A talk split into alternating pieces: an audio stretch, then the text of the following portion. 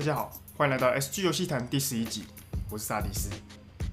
最近 Xbox 的 Showcase 终于释出了《最后一战无限》的最新消息。看了这个八分钟的实际预告片以后，老实说，我有点失望了。这一集里面，我前面将会讲一下《最后一战无限》给我的感想，后面的话我会来介绍最近在 MCC 刚出的《最后一战三》PC 版。那就让我们开始吧。其实我不知道从哪里开始。当游戏画面一开始，士官长与那个驾驶员坠机的时候，整体的画面感觉其实给人的感觉非常的不错，好像有一种回到了初代 Halo 那种发现奇观的那种感觉。但士官长一走出醍醐号，那个游戏的画面真是死了我的眼睛啊！身为一款 Xbox 最最重磅的游戏，游戏的画面竟然比 Halo 五代在 E3 演示的时候还差非常多。甚至第一眼我还以为是新的麦块游戏呢。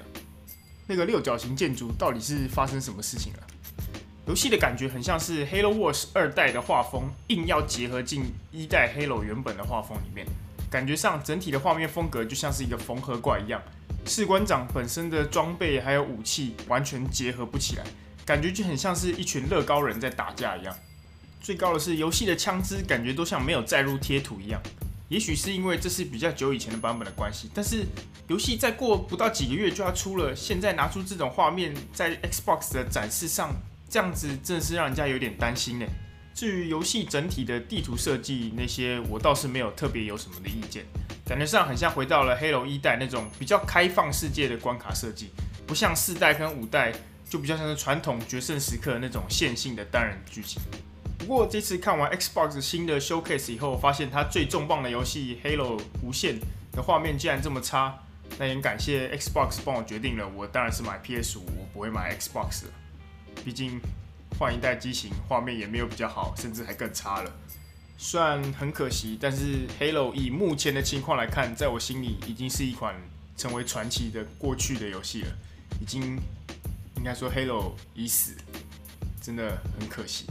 不过，MCC 最近出了 Halo 3，至少可以抚平一下我现在的伤痛。Halo 3可以说是我最喜欢的 Halo 游戏之一。那接下来就让我来介绍它吧。先从画面呈现开始，《最后一战三》最初是在 Xbox 360上推出的游戏，也因为士官长合集那时候在2014年推出的时候，它并没有满十岁，所以它没有像一二代一样推出了十周年强化版，单纯的只有提高解析度以及帧率。虽然看得出它是有点年代了。但发酵过后的酒更沉更香，角色的建模跟贴图无法和现在的游戏比，游戏的美术设计与关卡呈现，绝对还是能震撼到现在的玩家。各个场景依然充满着气势啊！看着查波公路旁缓缓开启的传送门，数十台的大型战舰自头顶呼啸而过，脚边的尘土又被强风所刮起，一瞬间我感受到了鼻头痒痒的错觉。而一望无际的沙漠中，矗立着宏伟的先行者遗迹。人类与西蒙的战争似乎就像微小的嘈杂声，它丝毫的不为所动。这些壮阔的场景往往会让人家完全沉浸在游戏的空间中。每次拿起摇杆或是键盘滑鼠，兴奋的汗水都止不住，心里都有一种莫名其妙的感动。自己就是士官长，为了保卫地球不顾一切而战。Bungie 工作室最知名的就是他们精心设计过的 Skybox 以及地图了。他们很擅长让游戏的空间看起来比实际大很多。有时候远处隐隐约约还可以看到小小的士兵在游戏空间外奋战，这些对于细节的处理大大增加了代入感，让关卡的魄力毫无保留地呈现在玩家面前，让场面史诗磅礴。这次的最后一战三 PC 虽然没有完全重新制作画面，但三四三工作室找到了原本的概念画师与他的作品，让原本三六零版本的某些低品质美术资源换成了高品质的版本。只拿单人模式来说。这可以说是大家梦寐以求的《Halo 3》最终极的版本。Halo 系列一直以来都是以它高度自由的玩法以及史诗的故事剧情吸引了大批的粉丝。游戏的关卡设计让每一关都像是一个迷你开放世界，玩家可以很自由地选择自己的游玩风格，利用不同的武器以及载具，就可以和他人有着截然不同的游戏体验。经过了一代、二代以及多年的游戏开发经验。Bungie 已经把这种游玩模式运用到了炉火纯青的地步。虽然开发完 Reach 以后，他们就好像忘光了一样，做出天命这一坨粪。好，拉回来，Halo 三代是传奇三部曲中沙盒最多元也最自由的一款。游戏将一代、二代登场过的武器以及载具几乎全数收录进去。关卡的大小以及敌人的数量种类都是三代中最多的。唯一可惜的部分只有敌人从精英换成了鬼面兽。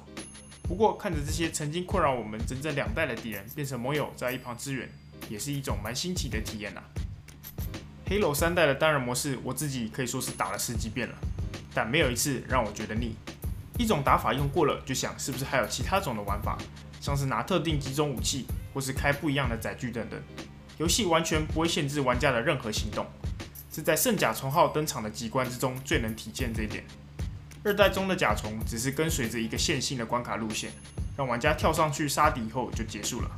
而三代的圣甲虫是自己独立的 AI 个体，会自由的在战斗场上四处移动，对玩家以及友军无情的发射它的电浆大炮，一不小心很容易就会变成烧烤士官长。要击败它，玩家需要先登上圣甲虫号，击毁它中心的核心。至于要怎么登上去，那就是玩家的事。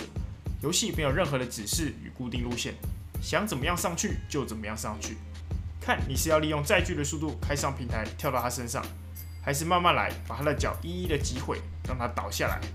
又或者是利用游戏的物理引擎让自己弹射到不正常的高度上去，都随便你。光是一只敌人的打法就有无限种的组合，更别说后期玩家还需要击毁两台这种敌人。这一关玩家除了刚刚说的工具之外，还多了驾驶飞机这个选项，让游戏的自由度又提升到了另外一个档次。更厉害的是，当玩家采取什么战术或想法的时候，关卡常常都会在那边放上一个相应的工具来辅助玩家。像是我想到到高处来攻击敌人，就这么刚好在关卡最高的高台上放了一把狙击枪。游戏的关卡设计总是会在无形之中暗示玩家需要采取的战术，并利用各种方式偷偷的辅助玩家。当玩家想要跳脱舒适圈来疯一下的时候，游戏也预料到了你会想怎么疯，真是非常厉害的关卡设计啊！对于初次体验黑楼的玩家，我推荐直接从英雄难度开始，这个难度是我认为最适中的难度。玩家需要注意每一种敌人会采取的行动，慢慢的了解每一把枪的优劣，适时的切换枪支以及战术。有时候甚至需要动一点脑，运用不同的战术工具突破大量敌人的攻势，有一定的挑战性，又能体会到士官长的强大。而老鸟应该都在想办法挑战传奇难度全骷髅拉手吧？不知道的人这边可以介绍一下，骷髅是游戏的修改器，分成娱乐用以及提升难度用。这些骷髅可以让原本就很自由的单人模式多了许多意想不到的惊喜，像是改变敌人的 AI 或者是生命值。又或者是 NPC 会出现一些很莫名其妙的对话等等，是可以让单人模式再战十年的好东西。最后就来聊聊 Halo 3的多人模式吧。游戏的多人模式和现今主流的射击游戏都有很大一段区别。可以回想一下最近的射击游戏有哪一款你不能跑步也不能瞄准的？我脑中只有 Doom 浮现在脑海里。Halo 3的多人要我形容就是一玩难尽，玩家可以做出的行动很单纯，走、跳、射。这三个而已，但背后所需要的脑力可以说是深不见底。武器、载具以及地形，每一环都非常的重要。熟透这三个要素，就能取得一定的优势。在玩团队杀戮之王的时候，能记住地图上的武器位置，率先拿到强力武器以及载具的队伍，通常都能取得先机，不停的累积奖章，享受着杀人饗宴。不过要知道，Halo 3的游戏节奏以现在来说是偏慢的。尤其是大型的地图上更是如此。糟糕的是，载具的分配以及武器的取得等等，常常都需要玩家的互相搭配，而玩家的行为又是多人模式中最让人头痛的地方。常常我就看着拿着狙击枪的人马上去抢一台幽灵号，然后往往都被对面狙得不要不要的。再加上游戏的节奏偏慢，在逆风局的时候，很多人都会选择直接退出房间或者是挂机，让游戏体验并不是那么的好。但这依然不减少游戏本身多人的魅力。能看到这一款在我童年中这么重要的游戏重新在 PC 上推出，又再火一遍，真的是心里蛮感动的。好，那今天 SG 游戏谈第十一集就差不多到这边，谢谢你听到最后。想知道更多消息的话，可以在 YouTube 搜寻 Sartis 萨提斯 S A R T I Z。那 FB 粉钻跟 Twitch 实况频道一样，搜寻这个名字应该就可以找到我了。那今天谢谢你听到最后，谢谢大家，我们下次再见。